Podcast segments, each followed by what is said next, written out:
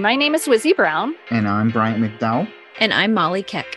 And we're with the Texas A&M AgriLife Extension Service Department of Entomology, and this is Bugs by the Yard, where we hope to increase your enthusiasm about bugs in the urban landscape.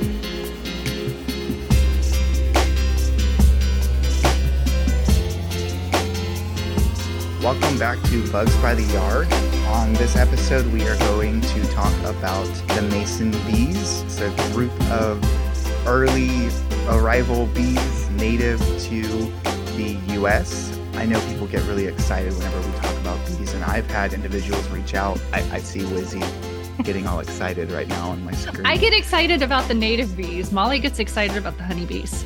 I like the native bees too. I, I'm say, I, all I get excited. Uh, all, all I'm the bees. I'm a. I did it again. I forgot the word you're supposed to say. I'm a Equal opportunity bee person. person. there you go. Thank you. That's like something you should put on your business cards. Uh-huh. Equal opportunity for all bugs. I get a lot of questions about bee diversity and saving the bees and should we be concerned? I find in most cases people are referring to honeybees or they think that honeybees are in decline. And so, or that they're endangered. exactly. And to, to that, I'm always like, oh, we get something out of honeybees, we manage the crap out of them. So I tell people because there's that incentive, they're stressed, right? We're moving them up and down the coast to do our pollinating and whatnot. And, and I'm talking about like commercial beekeepers right now, but we're not referring to honeybees so much whenever we're saying, oh, we're noticing bee decline. But this group that we'll talk about today, the mason bees, the native bees, are the ones that are probably more the, the focus of that decline. A lot of bees have these special relationships with native plants. In addition to just the mason bee's life cycle compared to honeybees, mason bees are solitary bees, so they're not in a huge hive. This is one female who is providing for her offspring, laying her eggs. Do y'all know how many generations per year they overwinter as adults in their cells, right? That the mom has yes, kind of provided. it's one Okay. generation per year. Okay, so wow. Just the mason bees? They do their stuff in the spring and then they hang out until next spring. Right. And so we'll talk about well, we'll talk about why that's important in a bit too. is that? I'm sorry. Did you ask for specifically mason bees or all of them? Mason bees, yes. Okay. I, I was reading a little bit about when they're active because they are early, early arrivals. So before the honeybees or anything like that are out pollinating, people will use mason bees to pollinate their earlier fruiting trees. So any of the examples I'm looking at right now are apples, plums, peaches, and pears. But I want to say I saw something on another site. Blackberries, raspberries. Blueberries, I think too. Yeah. Yeah, there's some, I don't know what the crops are specifically, but there's some crops that there are they are better at pollinating than honeybees are. Yeah. Ooh. I'll so find it, mason I don't know it right now. are, um, they I don't know how many genera we have. Osmia is what I've come across. Is that the the typical species down here in, in Texas? I know that that there's two subspecies. There's like a western and an eastern. We have the eastern species. The Osmia, the the genus, that's just like mason bees because bees and- they are in the family Megachilidae, which includes a whole bunch of of other the- stuff as well. Right. Yeah, the me- megachilid, megachilid, however you want to pronounce it, are the leaf cutting bees. There's a couple of other groups. Uh, I think that's like a big umbrella term in this group. So these are kind of smaller bees, very fuzzy. There's diverse coloration through them. The mason bees that we're talking about are kind of a darker black, blue, gray. I don't know how many exact species. I- I've seen upwards of like three species mentioned in everything that I've looked at. I'm sure there are more. What are y'all's experience? Is it just in that Osmia genus? If we're looking at the Osmia genus, there's like a well in North America, there's over 130 species. Yeah. Quite a few. So mason bees, why are they called mason bees? These utilize clay and, and mud to divide out their cells whenever they are nesting. Is, is that the word? I'm kind of having a blank. Everybody refers to it as a nest, which I'm wanting to change that because it's not a nest. When you think of a nest, that's where the bee actually is living. This is a nursery area. So that is essentially where they are providing food for their offspring. They lay an egg on it and that's where the offspring develop. So it's it's not that the bee is living in that location. That is where the bees are developing. Well, you heard it here first, pioneered by Wizzy Brown. Call it a nursery. It's a bee nursery. a bee nursery. And so these nurseries are going to be in kind of naturally occurring holes and crannies, different reeds, think like hollowed out areas. I listed some of the like weird things because some of them were so totally adorable. So, like hollow plant stems, which is kind of a the old beetle burrows. So you have like the beetles that will burrow in the ground, or they'll use old bee burrows that are like other solitary bees that nest in the ground. Some of them will use plant galls. So everybody's all up in arms about the galls that are on their trees, and these bees might use those. And then there are some that will also do it in old snail shells, like abandoned snail shells. How cute would that be? I did see that the difference in the straight, elongated tubes versus the coiled. How interesting. Usually black, metallic, can be blue, kind of green colored. They are fuzzy. So mason bees don't utilize, if you've ever seen honeybees around plants, you'll see they have these kind of thunder thighs that look orange or or yellow, right? They've got these pollen baskets on their legs that they're stuffing pollen into in order to take back to their nest. Mason bees will carry their pollen on their bellies on the underside, but they're very fuzzy and they do a really good job at kind of breaking up that pollen, getting it stuck to their bodies, traveling to a bunch of plants. I have this vision in my brain. I think of this bee with the pollen all over her belly and then her just like going and kind of doing a giant belly flop into the next flower.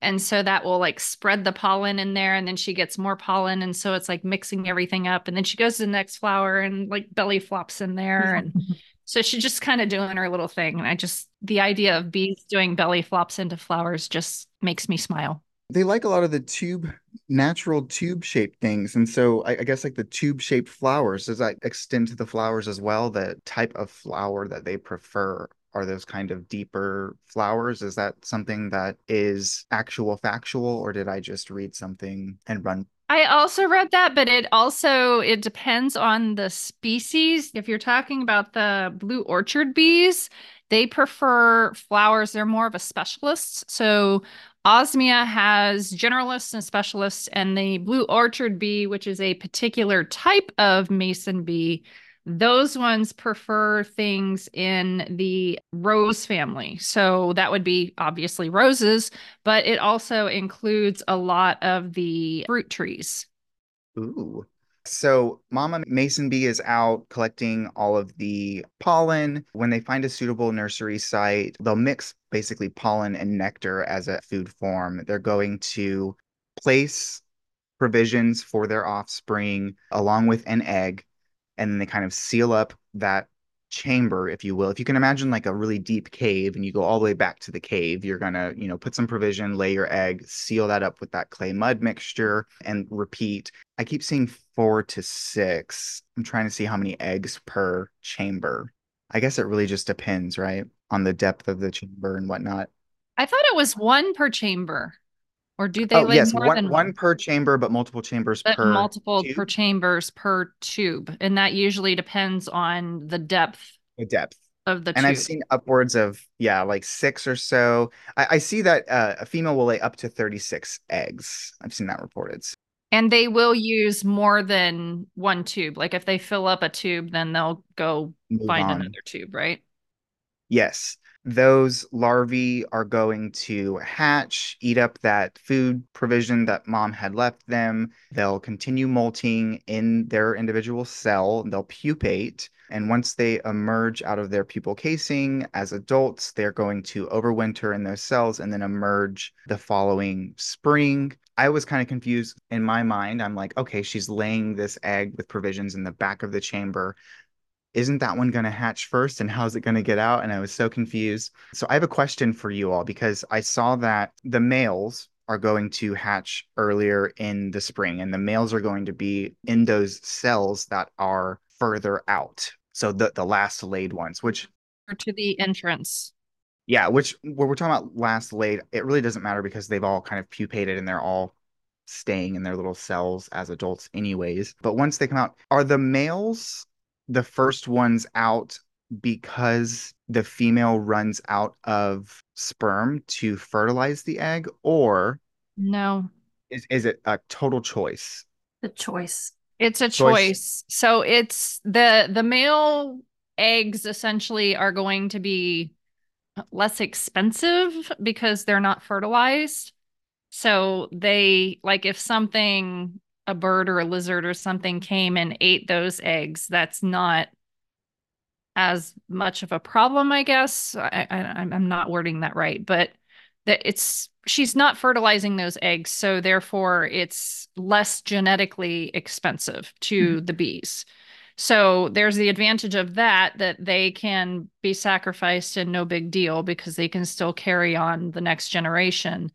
But it also allows those males to be first out. That way they are there when the other bees come out for mating purposes. And then, of course, once they mate, then the males die. Mhm. They have served their purpose. Right, right. You mentioned the generalists and specialists. I kind of want to touch back on why diversity in, in the landscape as far as food sources go. It's my understanding that mason bees do not forage very long distances. Is that That is true. Usually it's within 300 feet or so. Correct. That's what I've heard. So when you get in these like larger urban areas that have no sort of provisions and you see this decrease in bee populations, I guess I'm just referring back to everyone's like, oh, the bees are in decline. You know, having a, a variety of, of plants, early blooming plants for food sources for these early risers is important. But also, I've had people inquire about, well, I want to get mason bees or I want mason bees in my yard. And that's great. I'm all for that. You can create your own nesting materials for them to provide for them. If it doesn't work out one year, no big deal. You can keep that stuff out and eventually maybe have a population. But if you don't have any mason bees in the area and you're expecting them to utilize what you're providing, things take time, I guess I should Yeah. say, multiple seasons. And they're also going to need to make sure that they are adapting their landscape to be habitable for those bees. So you can't just put out a bee house, which, I mean, technically, you don't even have to do that if you want them in the area. I mean, you can if you want to watch the process, but it would be more important to have native plants that are going to bloom and attract these native pollinators. And it is better a lot of times to have native plants because if you think about it, they are co evolving together. And so planting native plants is going to be better for our native insects. And then also maybe consider thinking about putting some area that they're going to be able to collect mud. So obviously from the plants they're going to be getting the pollen and the nectar that they need to make their little food for their offspring. But the mud they're going to need to have for creating those walls that they're making to divide the nursery area up. So having either an area in the yard or if you don't have someplace specific, maybe creating like a shallow dish or something where you have a clay based mud substance that can be used for them almost like a mortar Yeah. that they can use to build those walls. And for those of you who are wondering, like, what are they talking about bee houses? I'm sure you've I'm sure that you have seen them because I feel like they're getting so popular. You can even find them at like Walmart now, Yeah. or I, I saw Costco has them. But a lot of the typical ones look like if you just imagine like a wooden box house and it's kind of filled up with these half slices of usually it's like bamboo, I I feel, or just like hollow circle chunks. And you can make this really easily in your landscape, not even with bamboo, but like your native plants and straws, just areas where they can kind of get down into those nooks and crannies. What other materials have y'all used maybe in your bee hotels? We'll do like a fun activity for kids is we'll do like recycled paper. I think it just needs to be kind of rough and it can't be like PVC pipe or super smooth. We've done recycled paper or uh, newspaper and we'll take different markers and pencils and pens, so different width of things, dowel rods, wrap it around that, tape it, pull it off and then cut it and place it inside of a soup can. And if you get like the deeper ones, then you'll get the females laid inside mm-hmm. there. It's like y'all were saying earlier. If they don't like it, they don't like it. They're going to find somewhere else to go. So don't get your feelings hurt if you put things out and they don't utilize it. They're probably still in the landscape somewhere or somewhere close by. They just, they're finding another natural place to go to. But um, I think anything that's rough, they'll utilize. Yeah. I've used cardboard tubes before mm-hmm. that you can get different diameters of cardboard tubes. I tend to steer clear of bamboo because usually that has that kind of constriction somewhere in there. And so it's not oh, as deep as up. you think it is. Yeah. And if you want the females, you usually need to have a deeper or a, more of a depth to it. I want to say like seven eight inches deep or so. I think That's minimum I of six. Because I think if it's any shorter than four inches, that they'll lay boys in it and they'll yeah. do like really shallow. I one time, and I don't know if this was mason bees, but it was some native bee. I'm assuming it was a mason bee. I took my hedger out, like a, a, you know a piece of equipment, and where the screws went in, so it was like an inch, maybe it was clogged up with mud and i thought the kids had put caulk in it and i'm like why would they do this to my stuff? And then i got looking at it closer i was like those little suckers it was a it was a bee that did it. So that was actually pretty smooth. I mean it was plastic. So i don't think it matters what you do just provide them with a, a cylinder type void and they'll take advantage of it if you are buying a structure or creating a structure of some sort, you do want to make sure that it's stable and not blowing around in the wind. So that makes it easier for the bees to get in there and find that specific tube that they're in. But you also want it getting morning sun and make sure that it's protected from wind and rain. Then the other thing I would suggest is that you clean it out on occasion because it can build fungus and that sort of stuff. If you're using uh, paper tubes like Molly was talking about, or cardboard tubes or something like that, a lot of times you could just remove those once the bees have emerged and then you can pop new ones in. And we're talking mason bees, which are, you know, one generation a year, but there's other native bees that have multiple generations a year. So that's always the question I get and, and a little concerning for me too. Like, when do I remove those old tubes? How do I know they've made their way out? So I'll take pictures of it at certain times, like before it gets cold, even when it's cold. And then kind of that way I can go back and I know when it was all capped up and so i can catch oh wait i think someone came in and laid an egg in the meantime and i and sealed it up and this is new. So you know i mean it's it's a little work but i'm trying to help them out. I don't want to throw them all away. So since they are one generation a year and they're going to be laying in these hollow voids these naturally occurring areas grasses and stems and whatnot when it comes to your landscape and winter maintenance as well these are one of those species that'll probably be affected if you're chopping down all of your property early on too early you're not mm-hmm. giving it enough time for them to hatch out for the next season leave those hollow stemmed plants I've also seen where people have put the straw materials and then and it might not be for mason bees, it might just be for other native bees, but they kind of put a like a chicken wire yeah and just kind of stuff mm-hmm. it as, as much as possible. I don't even know if it's for bees. I think it's just when they make like a, a an insect hotel yeah. Yeah. Like yeah. I would say if you go on Pinterest or something, you'll see so many images of some of them are small, you know, people will put up on their posts on their porch or something. Others I've seen look like an owl hotel. They're mm-hmm. giant. Yeah. And I don't even know how many. I don't know if there's a lot of utilization there. Something's going to use it, I'm sure. I don't know if it's catered just to mason bees, but if not them, I'm sure the birds too are picking at some of that stuff straw materials or like cottony materials that people will put in them. Question that I always get on mason bees. We do not have to harvest our mason bees in Texas. Technically, you don't have to buy mason bees. If you put the stuff out and you make the habitat, good for them, they are going to eventually come and inhabit the area because it's going to be a good place for them. But when you look at a lot of these places from northern climates, they actually do this whole process where they harvest the mason bees and they overwinter them in like refrigerators and things like that. And then they'll do this whole processing thing. We don't have to do that. You just mm-hmm. stick out the habitat and you let them do their thing. I was looking at that too, places that they don't overwinter. So I guess people in Florida who want mason bees and whatnot, that they have to go through that cold spell.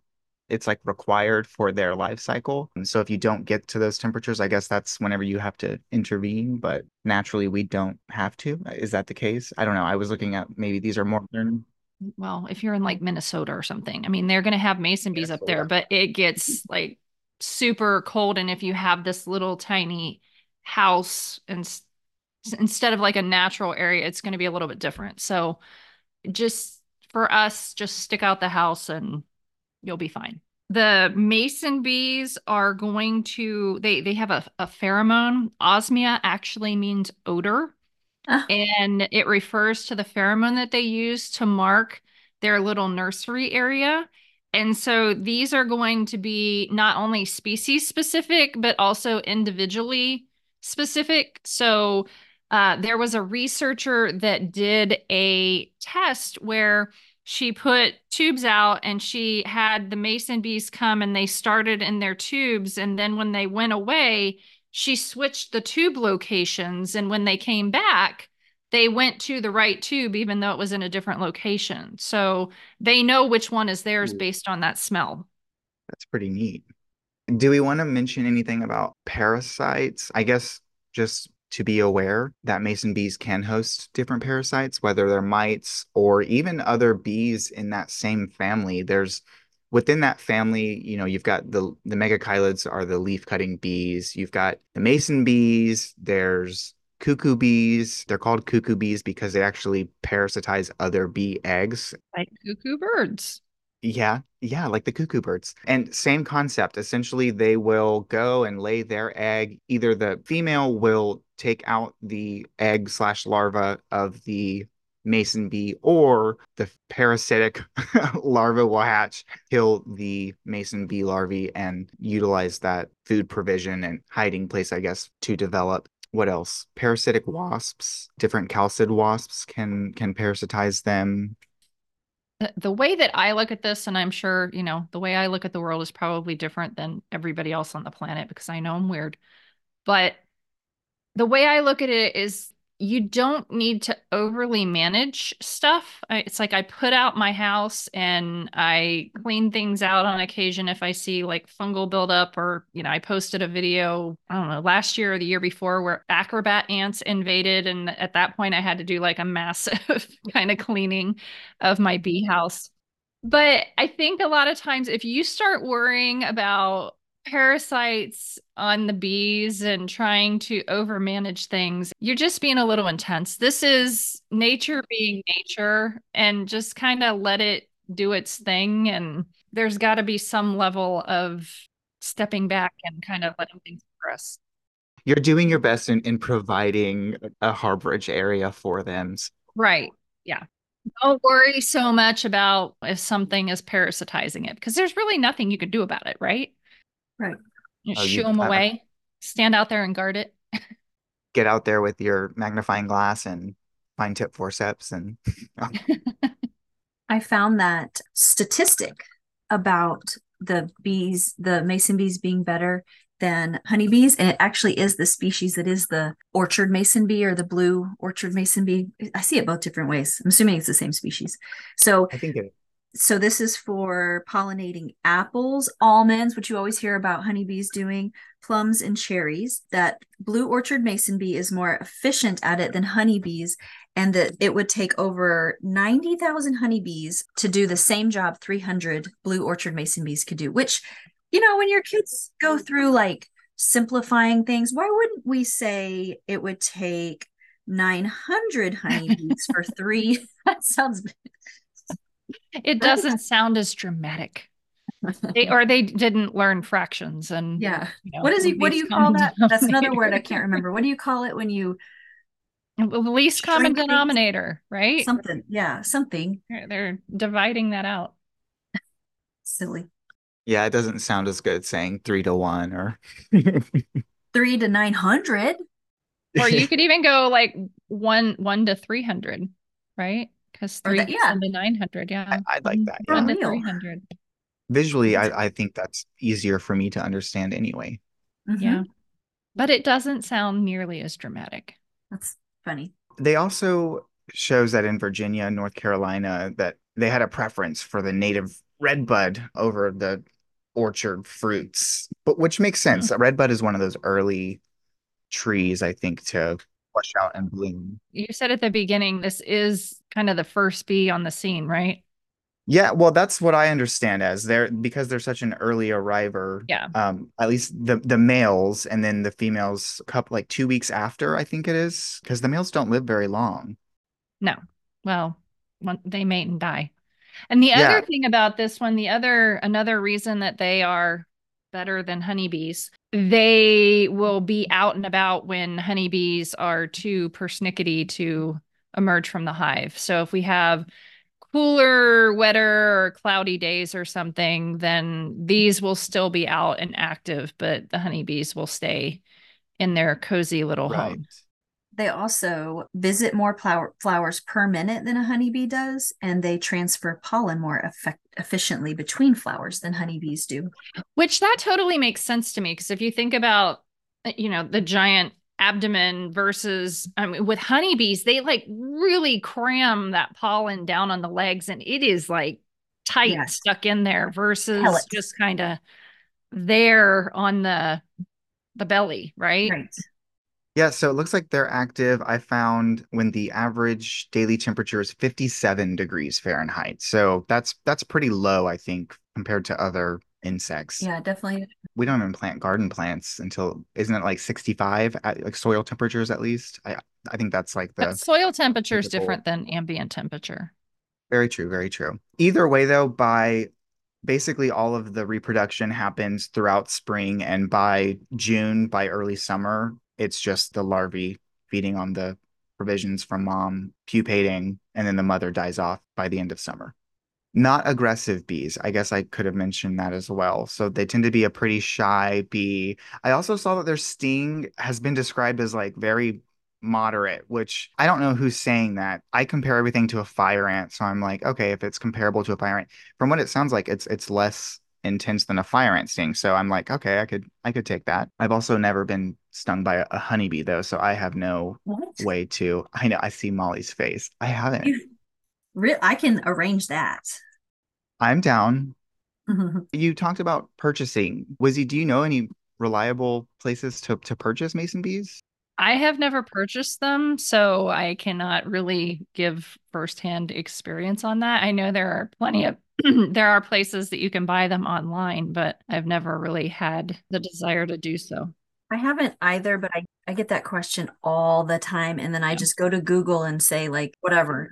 Yeah, just Google This is what I found. mason, mason bees, and I'm sure places will pop up. But again, I think you get them in the If- tubes. if you build it, they will come. Yeah. so just give them the space, make sure they have mud, make sure they have plants, and you're good.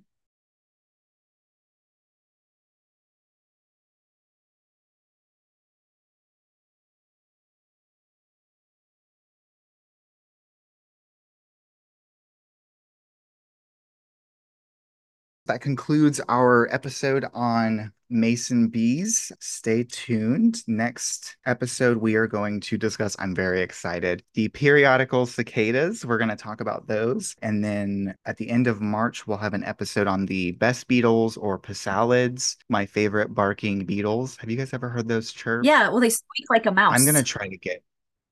Yes, they do. They're they're so cute. Oh yes, we use these in our summer camps actually. Yeah. I'll try and get some audio. Maybe I can play it in that episode as well. So stay tuned and we will catch you next time.